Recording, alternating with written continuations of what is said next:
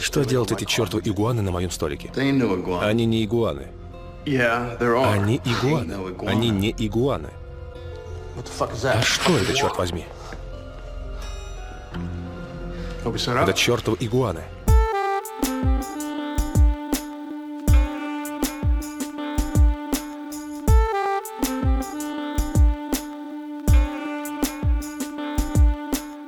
Друзья, всем привет! С вами очередной выпуск подкаста «Крысиное товарищество» и с вами Лёша и Дамир. У нас сегодня выпуск 39, на улице жара, уже она стоит целую неделю, мы тут буквально плавимся, но я кайфую от этого. Дамир, ты сказал, что ты тоже полюбил жару последнее время. Да, я за эту неделю изменил свое отношение к жаре, потому что ну, я часто работаю в городе, ну, то есть я езжу там по ресторанам, ну, нахожусь на солнце в городе. И мне поначалу было очень тяжело, потому что было очень жарко, и меня очень бесил вот этот момент, когда ты выходишь из метро, проходишь 5 метров, ты уже мокрый. А, но со временем я понял, что это на самом деле прикольно, знаешь, такой калифорнийский климат. Да, это когда супер, ты вот идешь, я светит же. солнце и хорошее настроение витамин D. Да, абсолютно Не знаю, совпадает. короче, постепенно просто привыкаешь к жаре, тебе становится не так тяжело физически, и ты прям начинаешь получать удовольствие от такой погоды. Единственное, что меня немножко расстраивает, что в Москве моря нет. Было бы прикольно, если бы у нас было Блин, море не поверишь, океан. я всю неделю думал о том, как было бы пиздато, если бы Моск- Москва была бы на берегу моря. Я, Да. это был бы город моей мечты, я бы нахер больше никогда никуда не путешествовал, потому что не, не может быть в мире ничего более прекрасного, чем Москва на берегу моря. Да, Москва на берегу моря. Даже горы не так нужны, потому что думал, что вот в идеале, если где-то там рядом с Москвой э, было море и горы, чтобы Блин, ты мог прикинь, прям... короче, морское побережье, потом Москва, а за Москвой, короче, такие горы, как Альпы. И Ага. там все катаются на лыжах. И у тебя в одном месте одновременно люди купаются в море и загорают, а с другой стороны люди катаются на горных лыжах. И при этом умеренный климат, ну то есть холодная зима, когда реально, типа, у тебя прикольный снег есть, и жаркое лето, когда солнце, вот у нас реально вторую неделю стоит солнце, и настолько круто. Ну, правда, я боюсь, что если была такая ситуация, Москва была бы действительно лучшим городом на планете Земля, и тут было бы очень много туристов. Но, тем не менее, да. Слушай, ну туристы это тоже клево. да, Когда был согласен. чемпионат мира, я прям очень кайфовал от этой атмосферы. Мне кажется, если Москва была реально... Мы были на- бы как Рио-де-Жанейро. Да, если Москва была... Только более богатые. Если Москва была на побережье, я бы реально каждый, каждый день, наверное, в такую погоду ездил бы на море, потому что... Блин, ну это супер, ты просто приезжаешь и пляж, и волны, короче, было бы супер. Да, а это была рубрика «Влажные фантазии в жаркий летний день». А мы начинаем наш 39-й выпуск. Да, поехали.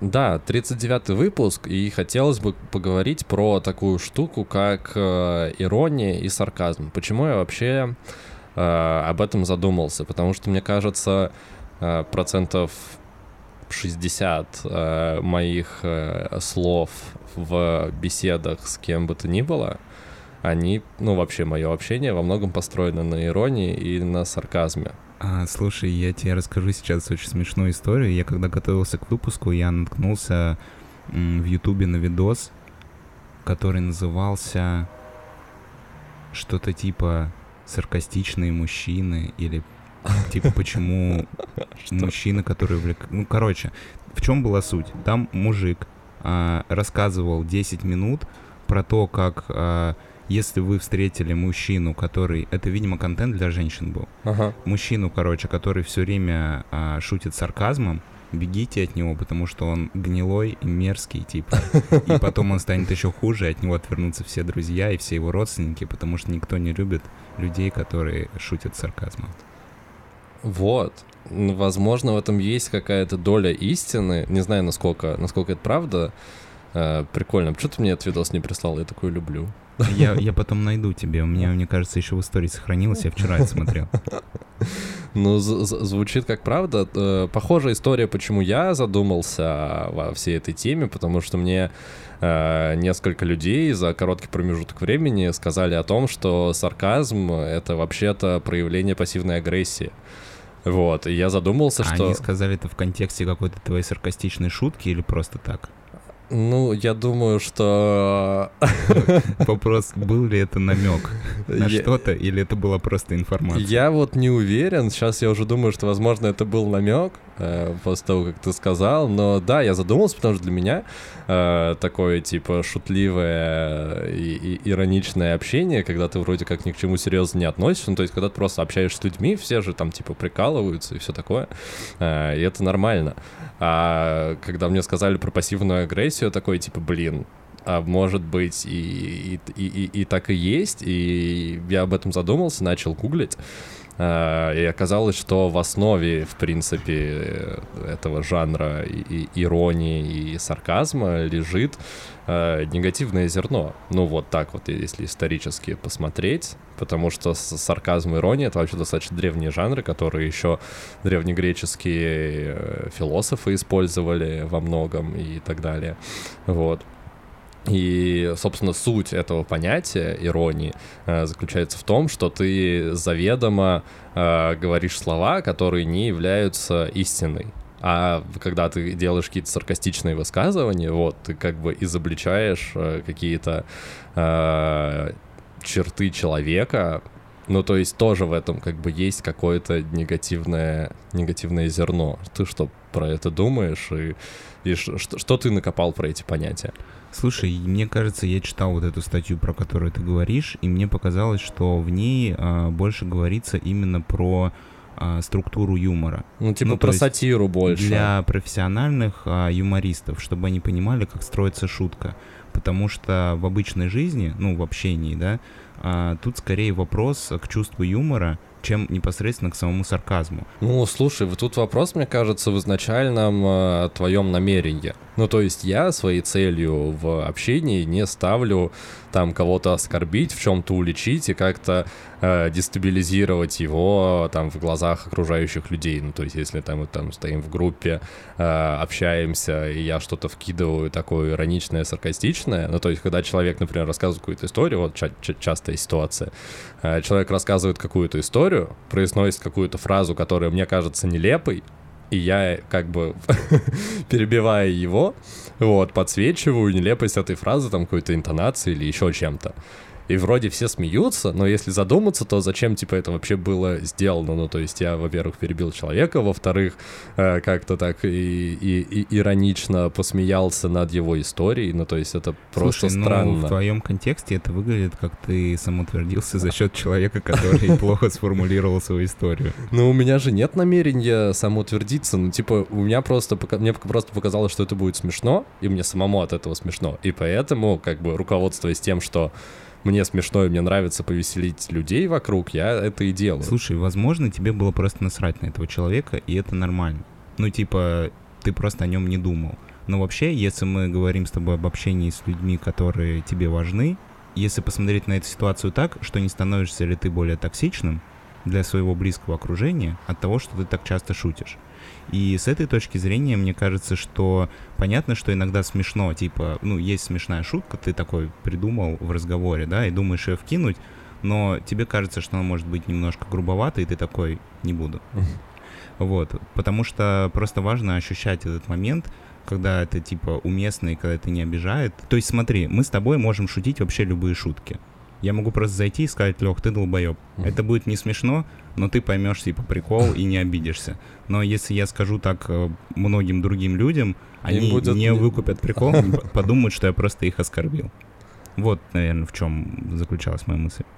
Я подумал, что ирония — это вообще э, характеристика некоторая в целом общества, в котором мы сейчас живем. Ну, то есть э, с течением времени э, людям надоедает относиться ко всему слишком серьезно, а ирония в себе подразумевает, что ты к каким-то объектам относишься, ну, как бы с иронией. Несерьезно и высмеиваешь какие-то там постулаты, которые там годами, веками складывались. Uh, и в, в, эту тему мне понравилась цитата Юны Морец. Это А, это советская поэтесса, которая писала очень много детских стихов. У меня в детстве была книжка «Юный морец», это мои любимые стихи оттуда. И она говорила, что с иронией и самоиронией в русской культуре и литературе всегда все было приотлично. У нас в этом, в этом смысле вся русская классика просто гениальная. И я подумал, что правда так и есть, потому что читая русскую литературу, там что не предложение, то какой-то степ, сатира, и, ну, во многом это там присутствует. Ты не, не замечал, насколько... Слушай, а это про русскую литературу да, или да, про да. русскую и советскую? Ну, я а... имею в виду русская, это та, которая до Советского Союза была. Я думаю, она имеет в виду русскую культуру и литературу в принципе. Ну, то есть тот же, э, не знаю, Ильф Петров. Ну, Ильф Петров — это уже советское время, всяких там 12 стульев, золотой теленок. А, ну хотя, да, там тоже было много таких вещей. Ну и в, в, в советское, ой, в советское, в э, Слушай, царское не, время я, тоже я много чего не, было. Я не спорю с этим тезисом, мне кажется, он вполне, вполне актуален.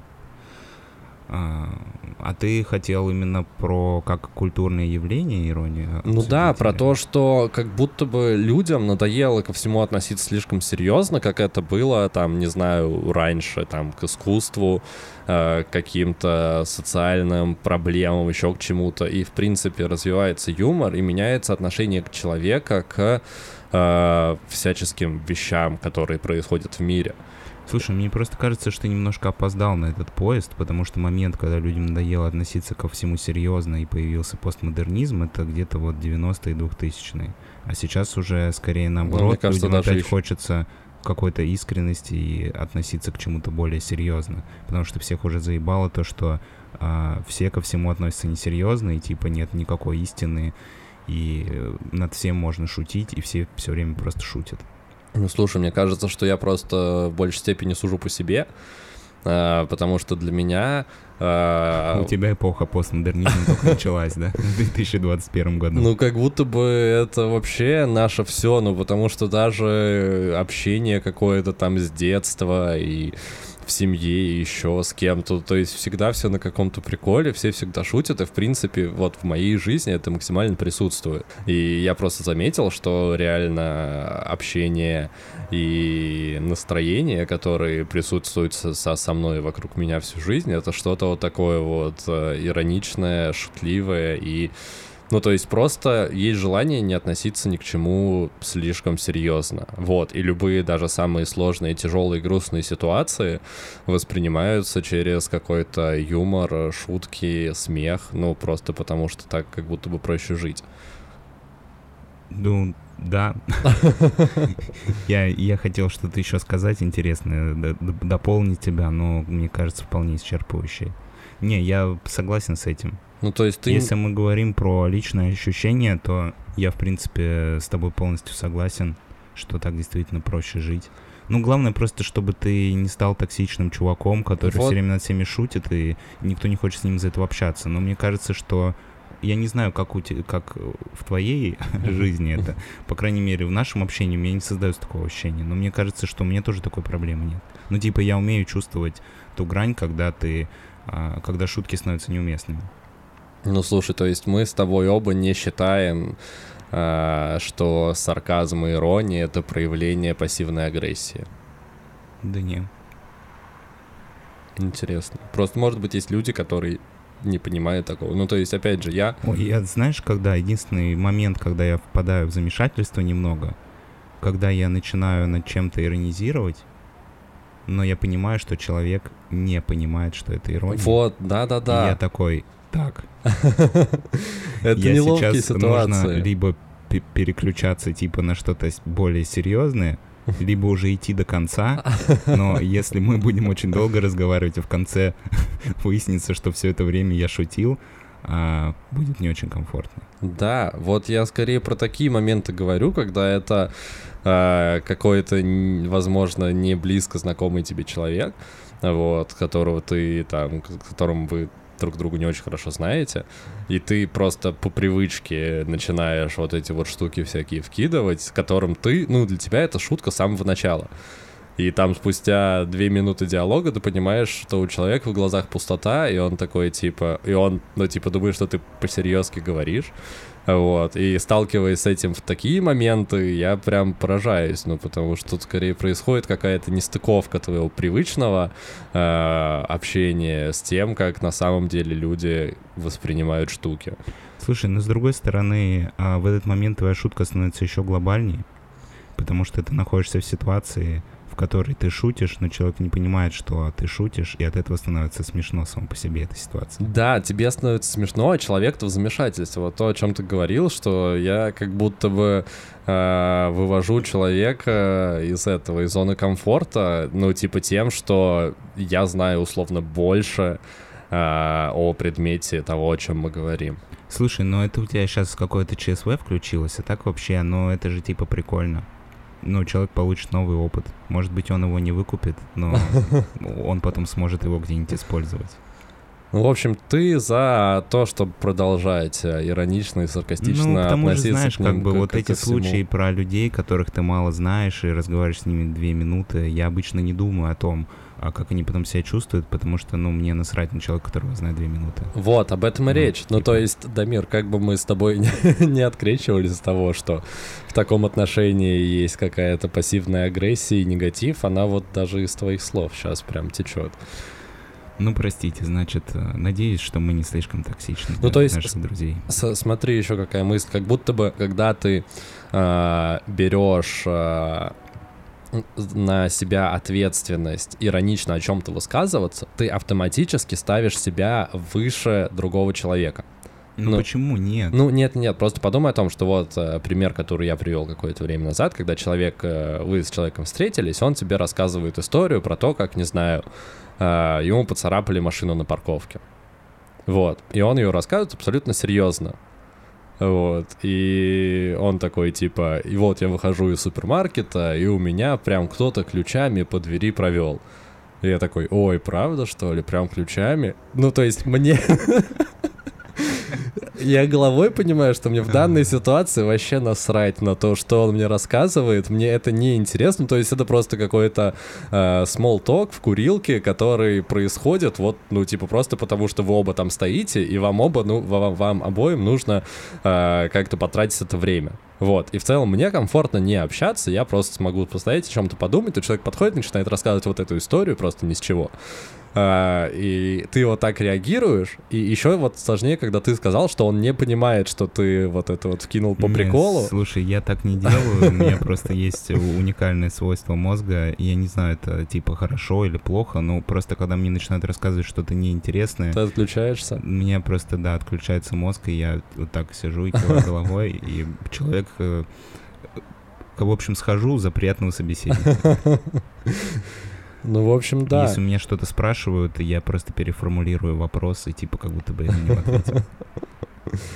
Ну да, ну, короче, смысл в том, что позволяя себе такие штуки, ты как будто бы такой, я там лучше, чем ты, я могу позволить себе относиться к твоей ситуации несерьезно. Нет, ты знаешь, на самом деле, кстати, вот интересная тема, то, что вот чтобы сделать, как ты говоришь, то есть начать э, саркастично слушать и отвечать человеку на неинтересную тебе историю, нужно затратить некоторые интеллектуальные ресурсы.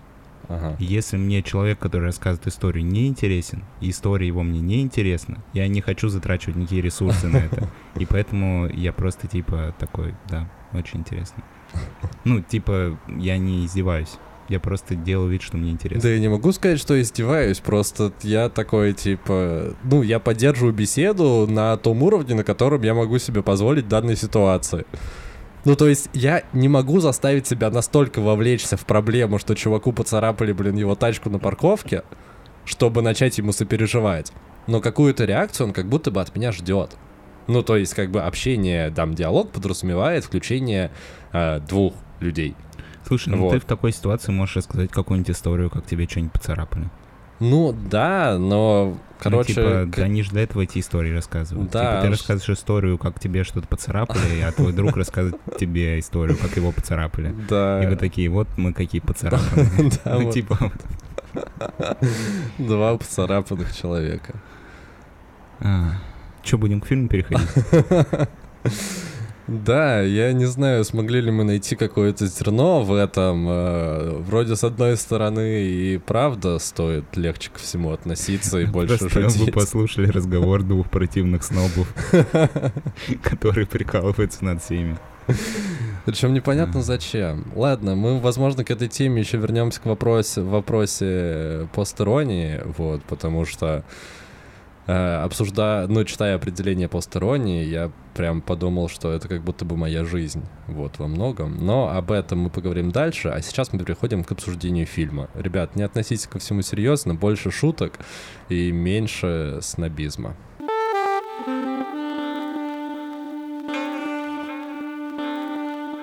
В этот раз мы обсудим фильм «Плохой лейтенант» 2009 э, года с Николасом Кейджем в главной роли, и на него мы наткнулись, э, э, читая про постеронии, его приводят как пример такого идеального искусства и фильма, построенного на этой как раз постеронии. Ну да, на самом деле, когда смотришь этот фильм, немножко более погружаешься в эту тему, потому что ты прям можешь на примере, типа, увидеть как это работает. Да-да-да, и мне кажется, что если э, его смотреть, э, не э, понимая вот этого всего бэкграунда, э, то тебе покажется, что это просто какой-то очень странный, тупой боевик. Ну, это как со всеми фильмами. Если ты не знаешь, что ты смотришь, то ты рискуешь получить не то, чего ты ждешь. Да, это правда. Короче, в чем история? Есть э, режиссер э, э, Вернер Херцог. Вот, как оказалось, он э, достаточно культовый немецкий кинорежиссер, который снял огромное количество документальных, э, псевдодокументальных фильмов. Работает он вообще с 68 -го года, и как бы до сих пор э, выходят его фильмы. И вот как раз фильм «Плохой лейтенант» это был его прикол и пробы себя в жанре серьезного такого детективного боевика блокбастера. Вот, и, собственно, суть этого фильма в том, что он намеренно сделан э, супер серьезно. Э, прям такая драматичная история про э, лейтенанта полиции, детектива, который, у которого проблемы с алкоголем, с наркотиками и вообще в жизни, ну, при этом он является очень крутым полицейским, лучшим в отделе, который расследует серьезное убийство э, семьи чернокожих, э, семьи чернокожих в Новом Орлеане. Э, но при этом по всему фильму разбросаны сцены, которые, ну и в принципе сам тон фильма, он тебя настраивает на то, что он вроде как очень серьезный, но при этом ты до конца не понимаешь, и там есть какие-то просто невероятные сцены, и игра актеров, и диалоги, какие-то, которые просто рушат э, четвертую стену, ломают твое восприятие этой картины. И как пример, ну, типа, жанр фильма за два часа, что он идет, меняется три раза. Сначала ты думаешь, что это будет серьезная такая детективная драма, э, потом это превращается э, в такую фарсовую э, историю про чувака, у которого реально проблемы с наркотиками, который постоянно нюхает кокаин, героин, курит траву и не понимает, что сделать со своей жизнью, а в конце это превращается вообще в черную комедию с элементами э, фарса, и ты такой, что вообще здесь происходит? Но почему-то получаешь удовольствие. Слушай, мне сама эта история напомнила фильм «Грязь», Смотрел он? Да, конечно. По, по, Ирвину Уэлшу. По книжке Ирвина Уэлша. Ну, типа, история фильм. такая же. Просто коп продажный, которого нет никаких моральных принципов, а, который употребляет наркотики. Короче, классический русский. Ладно. И, э, значит, э, он там в каком-то детективном деле, с ним происходят какие-то вещи, и он всегда на пути своей цели, достижения пути своей цели, он готов шагать по головам, ему вообще на всех насрать. Ну да, да, то есть он такой чувак, который так понимает, что типа я знаю жизнь э, лучше, чем другие, и я как бы э, решаю проблемы своим способом, не всегда законным. Вот, и а, прикол тут в том, я не могу сказать, что мне этот фильм прям понравился, но судя по тому, исходя из того, что я смотрел его как бы с эм, подготовившись, зная определенную матчасть и о чем вообще будет это кино, э, было прикольно. Но скажу тебе честно, вот если бы не вот эти моменты, где э, нам просто очень долго показывают какой-то странный субъектив игуаны, вдруг посередине сцены, э, я бы заснул. Потому что, ну, вот это вот э, то, что они рассказывают на серьезных щах, серьезную историю про серьезного копа, она не работает за счет того, что она сделана на приколе. Ну, то есть меня не, не затягивает история вот этого детектива. Я сижу, смотрю и думаю, блин, какая нудятина. А потом тебе показывают Ягуану под психоделическую музыку, ты такой, подождите, что? Немножко просыпаешься, и дальше опять смотришь, смотришь нудную историю, потом показывают чувака, который просто на допросе две минуты с безразличным лицом качает головой вправо-влево, и ты такой, что происходит? И опять немножко просыпаешься. И, собственно говоря, это позволило мне досмотреть фильм до конца, потому что, ну вот, вырезать вот эти все моменты, это будет самый нудный фильм в моей жизни, который я смотрел. Ну, это правда, несмотря на то, что Николас Кейдж вытягивает, и мне кажется, Николас Кейдж... Николас Кейдж клевый, да. Это идеальный просто актер на эту роль, потому что его переигрывание, его безумные глаза, которые выпадают из орбит, это просто делает всю картину, и тебе просто офигенно смотреть за тем, как он отыгрывает, как он вообще... Ну, это просто идеальная Слушай, роль для него. я хочу посмотреть фильм а, типа «Страх и ненависть в Лас-Вегасе», только где в главной роли вместо Джонни Деппа будет Николас Кейдж, потому что Николас Кейдж, который играет в этом фильме наркомана, это ну, это просто смешно. Не потому, что он хорошо играет наркомана, а просто само по себе да, это зрелище. просто это, это какой-то перформанс, на который ты смотришь, ты видишь, что актер просто отрывается на этой роли э, и с этим сценарием. Ну, типа, чтобы вы понимали, э, в самом начале э, Николас Кейдж из-за производственной травмы э, себе повреждает спину, после чего он испытывает постоянную боль, и ее он будет испытывать до конца своих дней, как нам дают понять.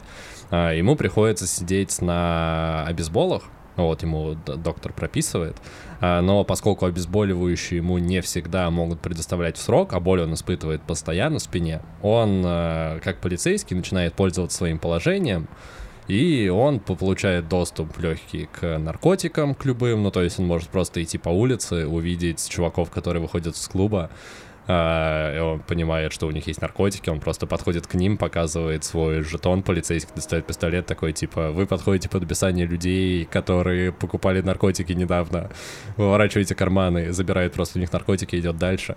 А, вот, и, собственно, когда его ставят э, главным расследователем вот этого дела об убийстве, которое весь фильм идет, э, он начинает настолько много нюхать, курить, и, и вот типа все расследование, которое идет дней пять, он не спит вообще.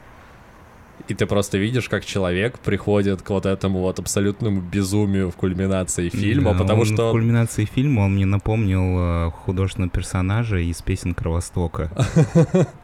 да, который просто вынюхал все, что только можно вынюхать, и он уже вообще не понимает, где он происходит, где, где он находится, что с ним происходит. Но при этом он остается верен своему делу, он расследует это убийство, и он как бы в конце его раскрывает.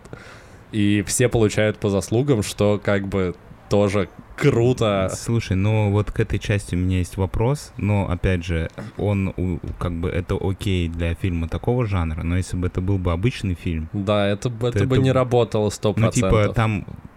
Или что, или расскажем тогда в части со спойлерами? А мы будем вообще делать часть со спойлерами? Ну давай, фильм-то все-таки жанровый, ну, там есть да, поворот. хорошо. Давайте мы на этом перейдем так к части со спойлерами. А если вы не смотрели фильм, не хотите узнать какой-то сюжетный поворот, и сначала посмотрите его сами, то переходите к следующему тайм-коду.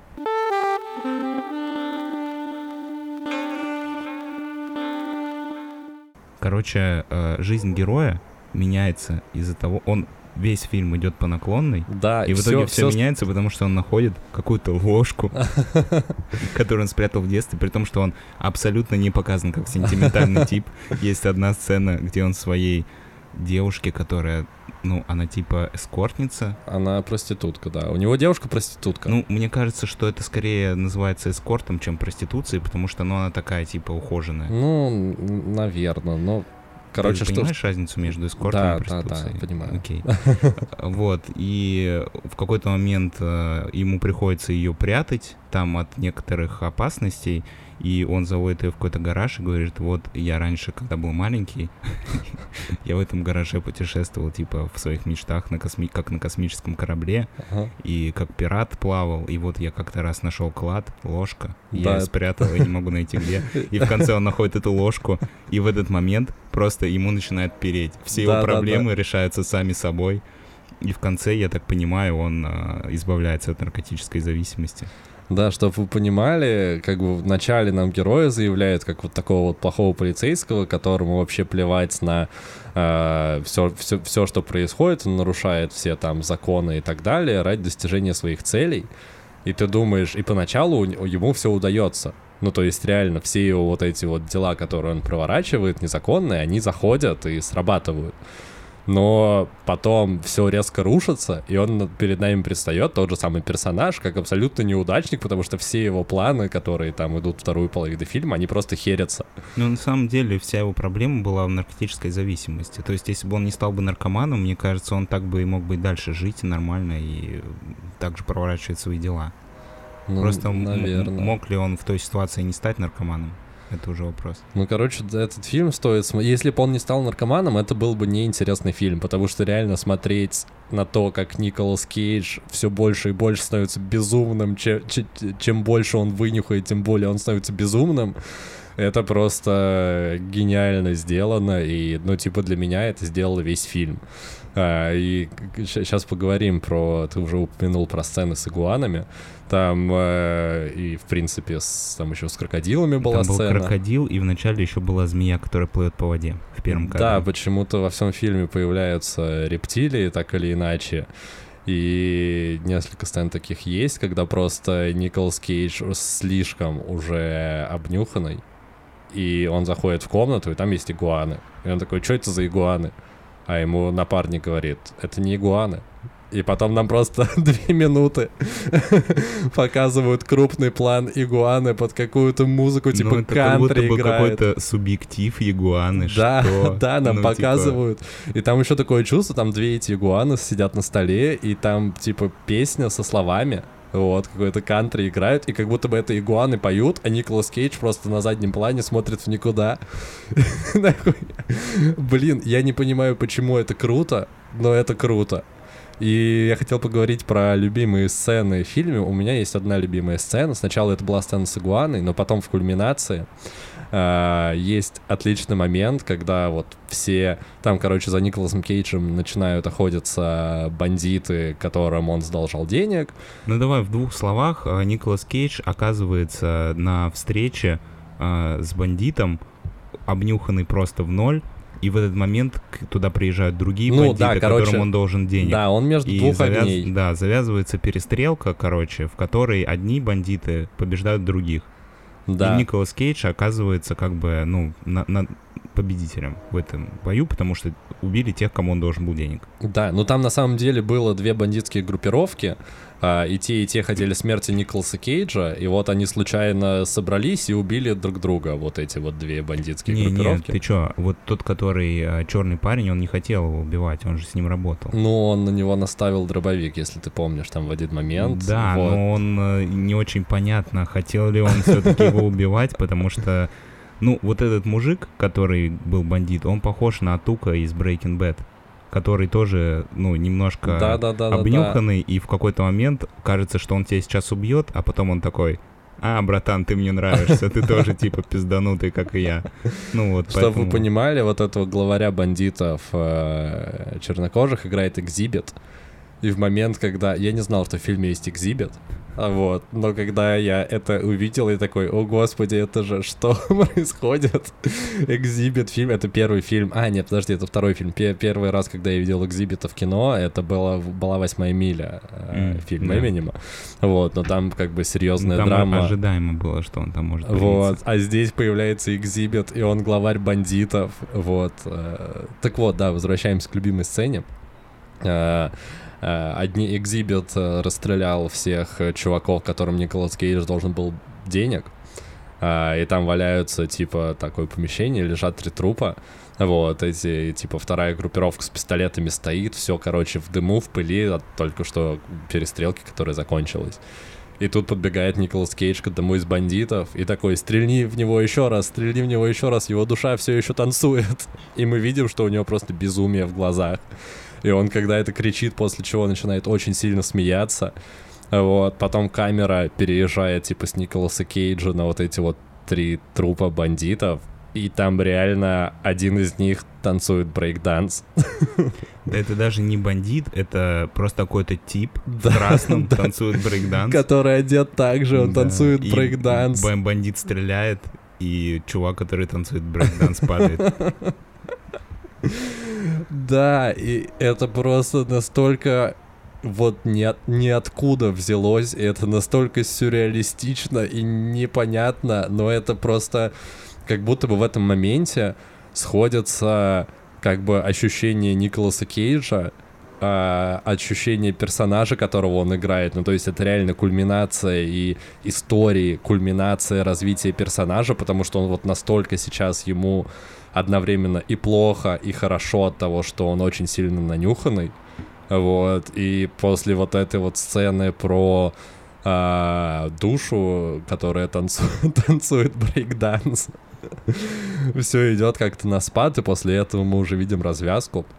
Заканчивается все э, хорошо, Николас Кейдж даже справляется со своей зависимостью и раскрывает это преступление. Все плохие э, бандиты получают по заслугам. И это тоже странно, потому что в концовке фильма тебе кажется, что все закончилось плохо. Ну, очевидно, для Николаса Кейджа, потому что он там его и отдела отстранили, и ну да, есть ощущение, что закрыл. в следующей сцене у него будет передоз. Ну да, да, да, да. Похоже, как в фильме «Грязь», про который ты уже упоминал. Ну, вот, они... по, по сути, история это такая, то же самое, такая же история.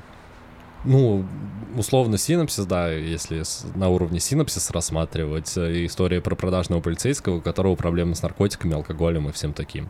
Вот, только грязь — это больше драма. Тот, тот в конце переоделся в женщину, в женское платье, а этот... Он в конце повесился, а Николас Кейдж в конце остался счастлив и доволен. Mm. Вот если не помнишь, в конце грязи он повесился. Он повесился, да? Да. И okay. ладно, мы потом можем отдельно грязь обсудить, вот, если хочешь. А, но не, не, не сейчас. Что, у тебя есть еще что сказать про фильм? Слушай, ну мне кажется, можно резюмировать. А, если вы любите такое экспериментальное кино и вы сечете фишку пост-иронии, то вы можете получить удовольствие от фильма. Главное иметь определенный настрой на него. Ну да. Потому что если вы хотите посмотреть э, какой-то, ну, такую детективную драму а-ля грязь, и включите этот фильм, я боюсь, что вы будете разочарованы. Вот, но как бы не для этого этот фильм снимали. Ну да, скажем. меня просто поразил полет э, фантазии и сюрреализма. Не знаешь, что интересно? Вот люди, которые, когда вышел фильм, пошли в кинотеатр в 2009 году, они выкупали фишку? Или они приходили в кинотеатр и такие типа, что? Нет, я почитал рецензии, и большинство людей не поняли всей этой истории, потому что, мне кажется, на самом деле режиссер у нас не особо известен. Uh, ну, то есть я, например, про него никогда не слышал, хотя он считается, не, как ну, я уже сказал, нас, культовым. Я имею в виду хотя бы американские зрители, которые пошли на этот фильм в кино, знали ли, что они идут на такой супер постироничный фильм, или они шли на него как на серьезную типа драму про копа продажную? Слушай, этого я не понял, но как минимум стоит сказать, что он, э, премьера фильма состоялась на Венецианском кинофестивале. Mm. Вот. Ну, то есть его там показывали, и там он получил очень хорошие отзывы и у критиков, и у всех, но там как бы аудитория немножко другая, нежели обычный массовый зритель. Вот, об этом не знаю, но у нас фильм реально мало кто понял, и рецензии, которые я читал, которые позитивные были об этом фильме, они все скорее просто фанаты Николаса Кейджа собрались и пишут, какой он крутой.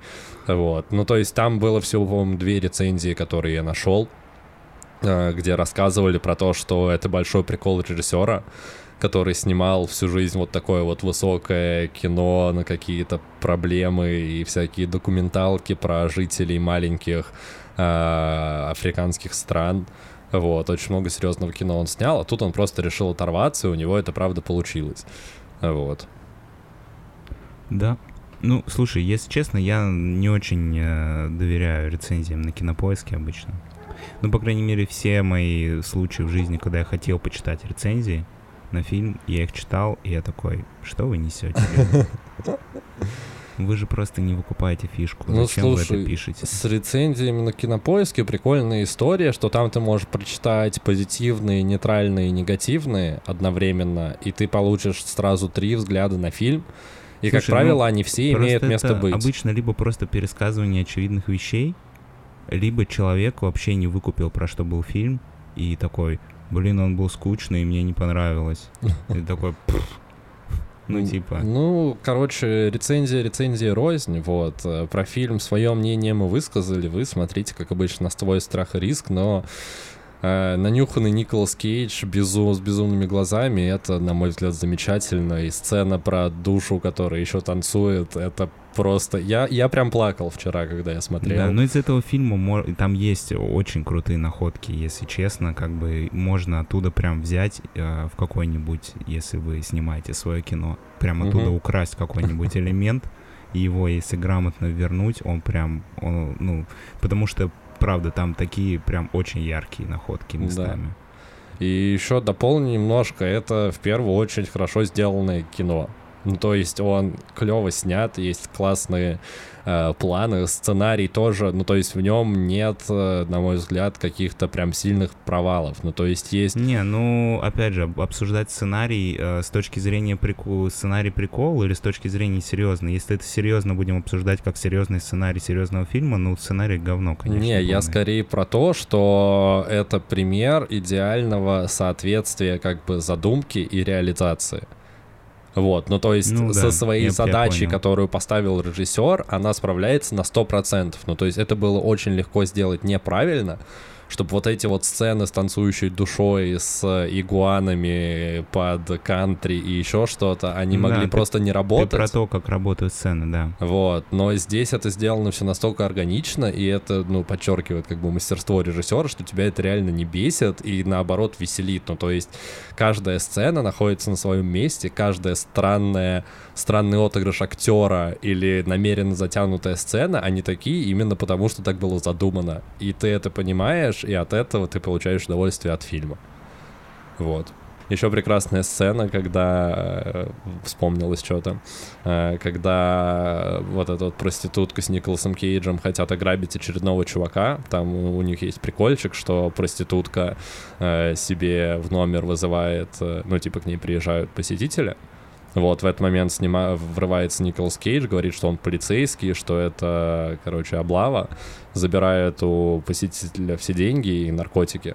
Вот, и как бы так, таким образом его разводят. В какой-то раз они разводят какого-то чувака в мотеле, а он говорит, зря вы со мной связались, мой отец прокурор, или типа того, или там кто-то сенатор в каком-то штате.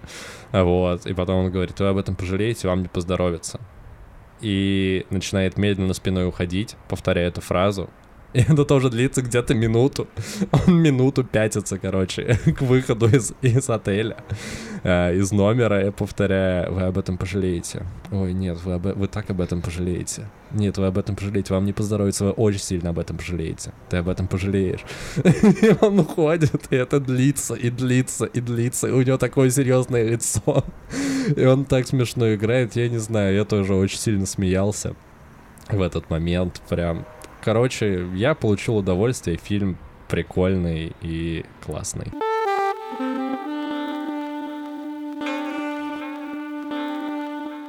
Фильм «Плохой лейтенант» навеял, был навеян нам темой постеронии, которую мы хотели сегодня тоже обсудить. А, если в двух словах, то постерония — это следующая стадия после иронии. То есть, э, если э, в ироничном, э, в ироничной шутке Шуткой же, правильно, да, это называют? Ну, или просто высказывание. Ну, в иронии есть некий, типа, слой того, что человек говорит, и что он на самом деле думает. То есть на первом слое он говорит одно, а на втором он подразумевает совершенно другое. Как твой пример а, про э, твоего друга, который поцарапал машину, ага. он тебе говорит, что Леха, мне поцарапали машину, а ты ему говоришь, да, да, как это интересно. Хотя подразумеваешь на втором слое, что, что тебе это вообще не интересно. Угу. А, соответственно, пост-ирония строится на том, что на первом уровне ты говоришь что-то одно, допустим, ты говоришь, да, мне очень интересно, как э, ты поцарапал свою машину, а на втором уровне непонятно, шутишь ты или нет. Угу. И, собственно говоря, на этом и строится пост-ирония. В следующей стадии считается мета-ирония, когда второго слоя просто нет, и это просто какая-то абстрактная хрень. Но, насколько я понял, когда это просто первый слой без второго. Uh-huh. И он становится со временем настолько абстрактным, что ты вообще не понимаешь, типа, в чем прикол. Ну, короче, когда вы видите в интернете какой-то новый мем, и вы не понимаете, что происходит, все нормально, просто вы недостаточно метаироничный человек. Да, и, собственно, читая определение пост-иронии, я э, находил какие-то отклики себя во всей этой истории, потому что как будто бы я очень часто что-то вкидываю, и не понимаю, я на самом деле это имею в виду, или это шутка, или это не шутка. И, ну, то есть, как будто бы вот это вот э, ощущение, вот это вот э, вроде как ироничное отношение, но при этом без желания, ну, то есть без вот этого второго слоя, когда ты не понимаешь, серьезно ты или не серьезно, это как будто бы вот весь описание моей жизни. И это все на самом деле к большому вопросу про искренность, потому что я в целом считаю себя искренним человеком. Считаешь ли ты меня искренним человеком? Да вполне, почему нет? Вот. А, но при этом все вот эти вот постироничные, как оказалось, э, мои выпады, оно говорит о том, что я как будто бы в себе не до конца разобрался. Либо я просто об этом не задумываюсь. Ну, то есть, когда я что-то вбрасываю, вот у нас буквально э, расскажем пример, что мы имеем в виду. Э, мы с Дамиром, э, когда ехали в лифте тут на днях, вот, и что-то заговорили про кальяны, и я такой, вот бы сейчас кальян, обожаю кальяны. Э, я не, не люблю кальяны, я там никогда не был, и мне в целом не нравится, и я не понимаю, зачем я даже это вкинул. Ну, то есть, типа, я это просто сказал, и где-то в глубине себя я вроде как посмеялся, а Дамир даже не понял, что, я, что это была шутка или это была не шутка. Ну, то есть, я до конца не понял, что я имел в виду, но я почему-то это вкинул просто на автомате. Вот. И, собственно, это послужило толчком к тому, чтобы мы решили поговорить про иронию и постиронию, потому что я, правда, в этом во всем запутался, и я часто сталкиваюсь с тем, что я вкидываю какие-то штуки э, в общении с разными людьми, э, которые ни к чему не ведут, и которые непонятно зачем нужны, но почему-то я это делаю. Просто потому что, видимо, я так привык. Слушай, ну может быть, э, как мы говорили, у тебя просто есть э, друзья, которые секут, это норм... ну, часто секут эту постироничную историю и подключаются к ней. И, может быть, тебе просто нравится разгонять такие приколы, вот. но проблема в том, что просто не все такие постироничные, как ты. Просто тут вопрос намерения. Ну, то есть я это уже реально делаю на автомате, а, не задумываясь. Ну, то есть, опять же, когда ты что-то говоришь и что-то делаешь, как будто бы это должно в себе нести какой-то смысл.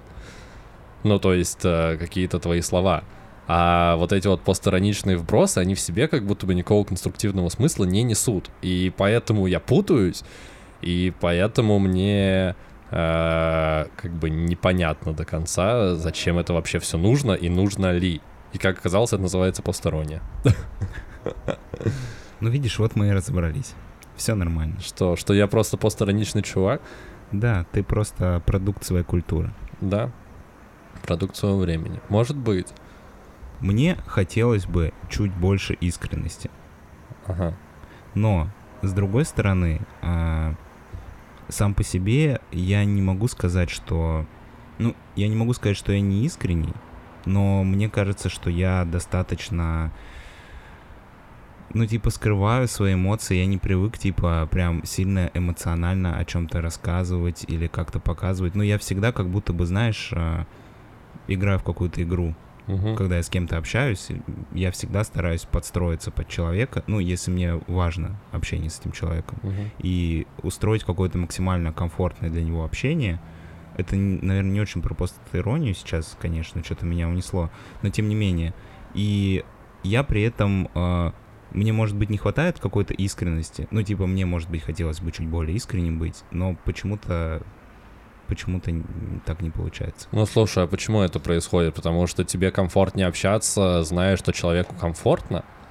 Или, ну, в, в чем тут суть? Ты не, не задумывался, почему ты так делаешь? Ну, возможно. Возможно, я просто двуличный ублюдок. Ну нет, мы, мы с тобой как-то это обсуждали, я не помню, мы записывали это или нет. А, ты говорил о том, что твое общение с людьми, это в любом случае ты подстраиваешь. Ну то есть, типа, тебя настоящего не существует, типа того потому что ты проявляешься в общении с разными людьми, и как ты можешь быть собой, если со всеми людьми ты себя ведешь по-разному. Типа Слушай, того. у меня была такая мысль, действительно, я тебе ее говорил, но я со временем а, вот сейчас а, немного с ней пожил, и мне кажется, что может быть все-таки какой-то настоящий где-то я есть, но мне кажется, что я не самый интересный настоящий человек. Ну, я, а, ну, то есть, типа, я в том плане, что как бы ну, вот, типа, мне комфортно, когда мне не нужно напрягаться. Если я буду с кем-то общаться, и я не буду напрягать никаких своих интеллектуальных способностей, а буду просто нести, что мне придет в голову, это будет не прикольно. Ну, типа, собеседнику, ну, либо он должен настолько, типа, чувствовать вообще, ну, у него состояние души должно быть настолько похоже на мое, чтобы нам это было интересно. Потому что я боюсь, что я что-нибудь скажу, и человек такой, да. Я такой, ну, забей. Типа, знаешь, не очень содержательный разговор получится. Ну вот мне кажется, что у меня вот как раз то, о чем ты говоришь, я сталкиваюсь с тем, что мы тоже в каком-то выпуске уже обсуждали, что я, в принципе, стараюсь не подстраиваться в общении, а просто как-то делать так, как мне по кайфу. Вот, а чтобы мне в первую очередь было комфортно и весело. Не, я тебе не говорю, что мне не по кайфу. Я тоже получаю удовольствие от этого общения, от этого взаимодействия. Угу. Тут скорее то, что э, я не считаю, что вот в этот момент, э, если я общаюсь, с, ну, как тебе сказать, короче, блин, а, вот есть какой-то человек новый в моей жизни, uh-huh. да, я э, начинаю с ним а, взаимодействовать, и у меня вырабатывается под него некоторая манера поведения, некоторый образ. Uh-huh. И в дальнейшем, когда я с этим человеком продолжаю взаимодействовать, я уже а, вхожу в этот образ при а, общении с ним. Но uh-huh. это, не, это не тот образ, который я всегда. То есть для тебя у меня другой образ. Там на работе у меня третий образ. Я не, э, ну, я как будто бы не всегда одинаковый. Не то, что мне это не нравится, просто мне нужно совершать некоторые интеллектуальные а, как-то... Манипуляция? Ну, типа... Метаморфоза. Немножко напрягаться интеллектуально, чтобы... А, чтобы, короче, оставаться интересным человеком. Короче, я не знаю, это, может быть, это медицинский диагноз уже. Звучит очень, очень э, тревожно, на самом деле. Если бы я послушал со стороны, я такой, о, у этого парня какие-то проблемы. Слушай, ну, я не знаю, я себя супер комфортно так чувствую, я не чувствую никакого дискомфорта. Ну, то есть для меня это нормально. Ага. Ну, то есть, типа, вот это вот состояние пребывания в некой игре, как, как ты выразился, мне кажется, прикольная мысль, что тебе под каждого приходится настраивать свои там струнки души и общения, чтобы казаться, типа, лучше и интереснее, чем ты есть на самом деле, для того, чтобы, типа, собеседнику было комфортнее. Правильно понимаю, да? Ну, получается так. Еще, знаешь, кстати, нет, я вот сейчас э, подумал еще, есть люди, с которыми мне приходится слишком сильно напрягаться. И я такой, о, oh, no, я не, не готов к этому.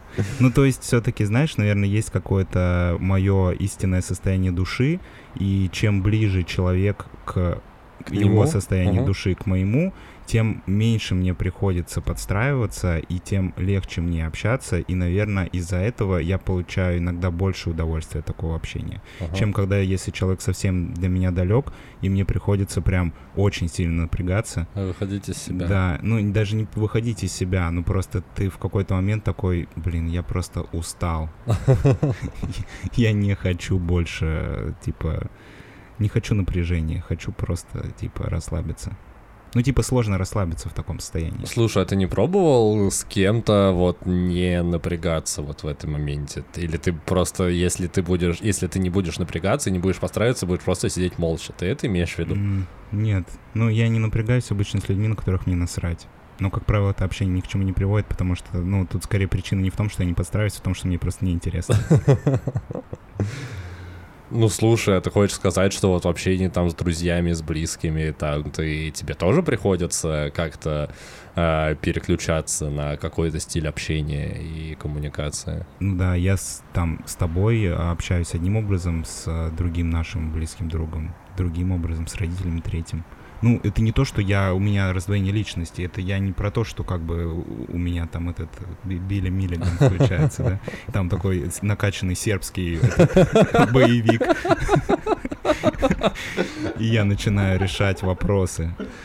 Нет, не до такой степени. Ну, просто я немножко по-другому, я другие темы типа поднимаю, я по-другому иногда строю предложения. Там, ну, элементарно, да, с тобой там я могу а, начать там, не знаю, какое-нибудь матное слово пропустить, да, там, если я с мамой разговариваю, то я не ругаюсь матом, в принципе. Ну, слушай, ты просто это так делишь, как будто бы ты там условно другую личность включаешь, что мне кажется, это ну, в смысле, ты сам остаешься с собой. Просто да, какие темы ты просто поднимаешь. когда я пытаюсь это описывать, то это звучит, как будто у меня раздвоение личности. Ага. Но на самом деле это, ну, это нормально, это обычный процесс. А тебе не кажется, что это как раз постстороничная история и такая метамодерновая немножко? Может быть, а если ты не воспринимаешь эту историю как метамодерн, это является метамодерном или... Слушай, не знаю, вот с метамодерном у меня не получилось Ладно, разобраться, а к сожалению. С постиронией. Важно ли понимать, что ты а, постироничен для того, чтобы быть постироничным? Или ты можешь просто делать что-то, что будет подходить под критерий, и ты сам можешь не знать о том, постирония это или нет? Слушай, ну это, кстати, большой вопрос. Э, ну, то есть, в принципе, его Хотя можно... Хотя звучит это как будто бы это еще более постиронично. Да, еще более постиронично. Чем когда ты специально шутишь постироничную шутку. Э, это большой вопрос в целом о том, Например, его можно переформулировать, чтобы было понятней, э, в плоскость искусства, например. А, что можно считать искусством, а что нет. Ну, то есть, условно, искусством можно считать то, что достаточное количество людей считает искусством, типа того. Mm-hmm. Ну, типа, если... Ну, это как этот классический пример про то, что если э, в лесу, в котором никого нет, и абсолютная тишина, упало дерево, и не, не было никого, кто зафиксировал этот момент, то, соответственно, этот факт, он, типа, был или его нет. Ну, то есть, типа, если никто не слышал звук, был ли вообще этот звук? Слушай, типа того. ну, искусство — это же побочный продукт общества. Ну, типа, если нет общества, то нет искусства. Ну да, если у искусства Поэтому... нет того, кто его воспринимает, то да, его да, как ну, бы это и нет. как бы некий общественный консенсус, если достаточно большое количество людей что-то, что угодно. Угу. Ну вот я недавно там видел просто в ТикТоке, по-моему, девочка рассказывала про а, чувака, и не помню, как его зовут, какой-то известный итальян, итальянский а, художник и акционист, который а, сказал, что он очень долго думал и смотрел, типа, в воздух, и он там создал идеальное произведение искусства. Сделал на него сертификат и продал его, типа, за большую кучу денег какому-то мужику. Вот, и как бы что это? Ну, это вот это метамодерн явно. Ничего. Но прикол в том, что пока есть люди, которые это ценят и для которых это искусство, оно существует. Угу. Как только этих людей, а эти люди перестанут существовать, это будет ничем. Это будет просто чувак, который придумал, что он из воздуха что-то сделал. Но ровно до тех пор, пока есть люди, которые это ценят, это является искусством. Ну, соответственно, отвечая на твой вопрос про то если человек ведет себя посторонично, не осознавая, что он делает это посторонично, пока есть люди, которые воспринимают его так, соответственно, это будет так. Я просто боюсь, что никто не воспринимает меня посторонично. Ну, я не думаю, что этого стоит бояться. Вот в целом ты сказал, что тебе достаточно комфортно существовать, так что я не думаю, что... вполне, да что в этом есть какая-то а, проблема. Друзья, на этом мы будем заканчивать, а вы пишите в комментариях, кто, на ваш взгляд, более постраничный, я или Лёша. Слушай, возможно, мы оба не постороничные, просто я... Просто два нудных типа, которые какую-то хуйню разгоняют. Классика. Это тоже можете написать в комментариях. Да, в общем, э, ребят, э, оставайтесь э, верными себе, э, цените то, что с вами происходит, и любите хорошие шутки. Я не про передачу с Михаилом Шацем, Татьяной Лазаревой, Пушным. Что? Что за негатив пошел? В смысле? Ну, зачем вот имена называть, там, оскорблять людей? В смысле? Нет, я говорю, цените хорошие шутки. Это была передача, которую вели Татьяна Лазарева, Михаил Шац. Ну, ты просто так сказал, как будто бы вот эта передача, она типа плохая. Нет, я говорю, цените хорошие шутки. Я не про эту передачу, а про в целом хорошие шутки. Ну, ты как будто противопоставляешь хорошие шутки и передачу, которая называется «Хорошие шутки». Нет, я не... она отличная. Там был смешной конкурс, где слова задом наперед переворачивали, и получалось смешно. Да, сейчас вы услышали классический пример постеронии. Когда мы, мы что-то вкинули, сами не поняли, о чем мы имели в виду, но вроде как смешно, а вроде и нет, короче. Вот в этом вся постерония, да, я не знаю, получилось ли он. Она получилась, как обычно, не экспертная, не глубоко, но мы попытались что-то вам рассказать, короче, что-то из этого получилось. Э, как говорится, брось камень в воду, и пойдут круги по воде. Вот. Мы сейчас бросили камень, круги пошли, а насколько эти круги большие и важные, это уже каждому решать за себя. Вот. А на этом будем заканчивать.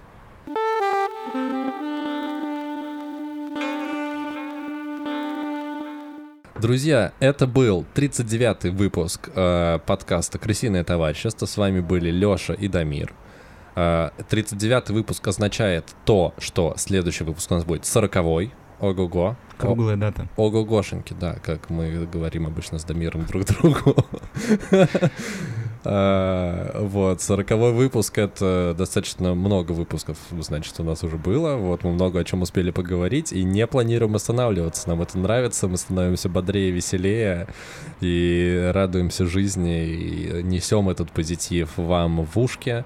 А, на этом мы будем прощаться. Хорошей вам недели. Дамир, хочешь что-нибудь сказать нашим слушателям под конец выпуска? Да, не забывайте подписываться на наш телеграм-канал, ставить нам лайки, писать комментарии, где это возможно. Да, Обратная теле... связь — это всегда приятно. Телеграм-канал найти очень легко. Просто в Телеграме вводите «Крысиное товарищество» или «Собака Кртов». А, там наш а, найдете, собственно, телеграм-канал, на него подпишитесь и будете в курсе всех актуальных новостей. А, а на этом мы говорим пока-пока, обнимаем, целуем. С вами был Леша Дамир, лысый парень и парень в футболке «Крысиное товарищество». Пока-пока. Пока. -пока. Пока.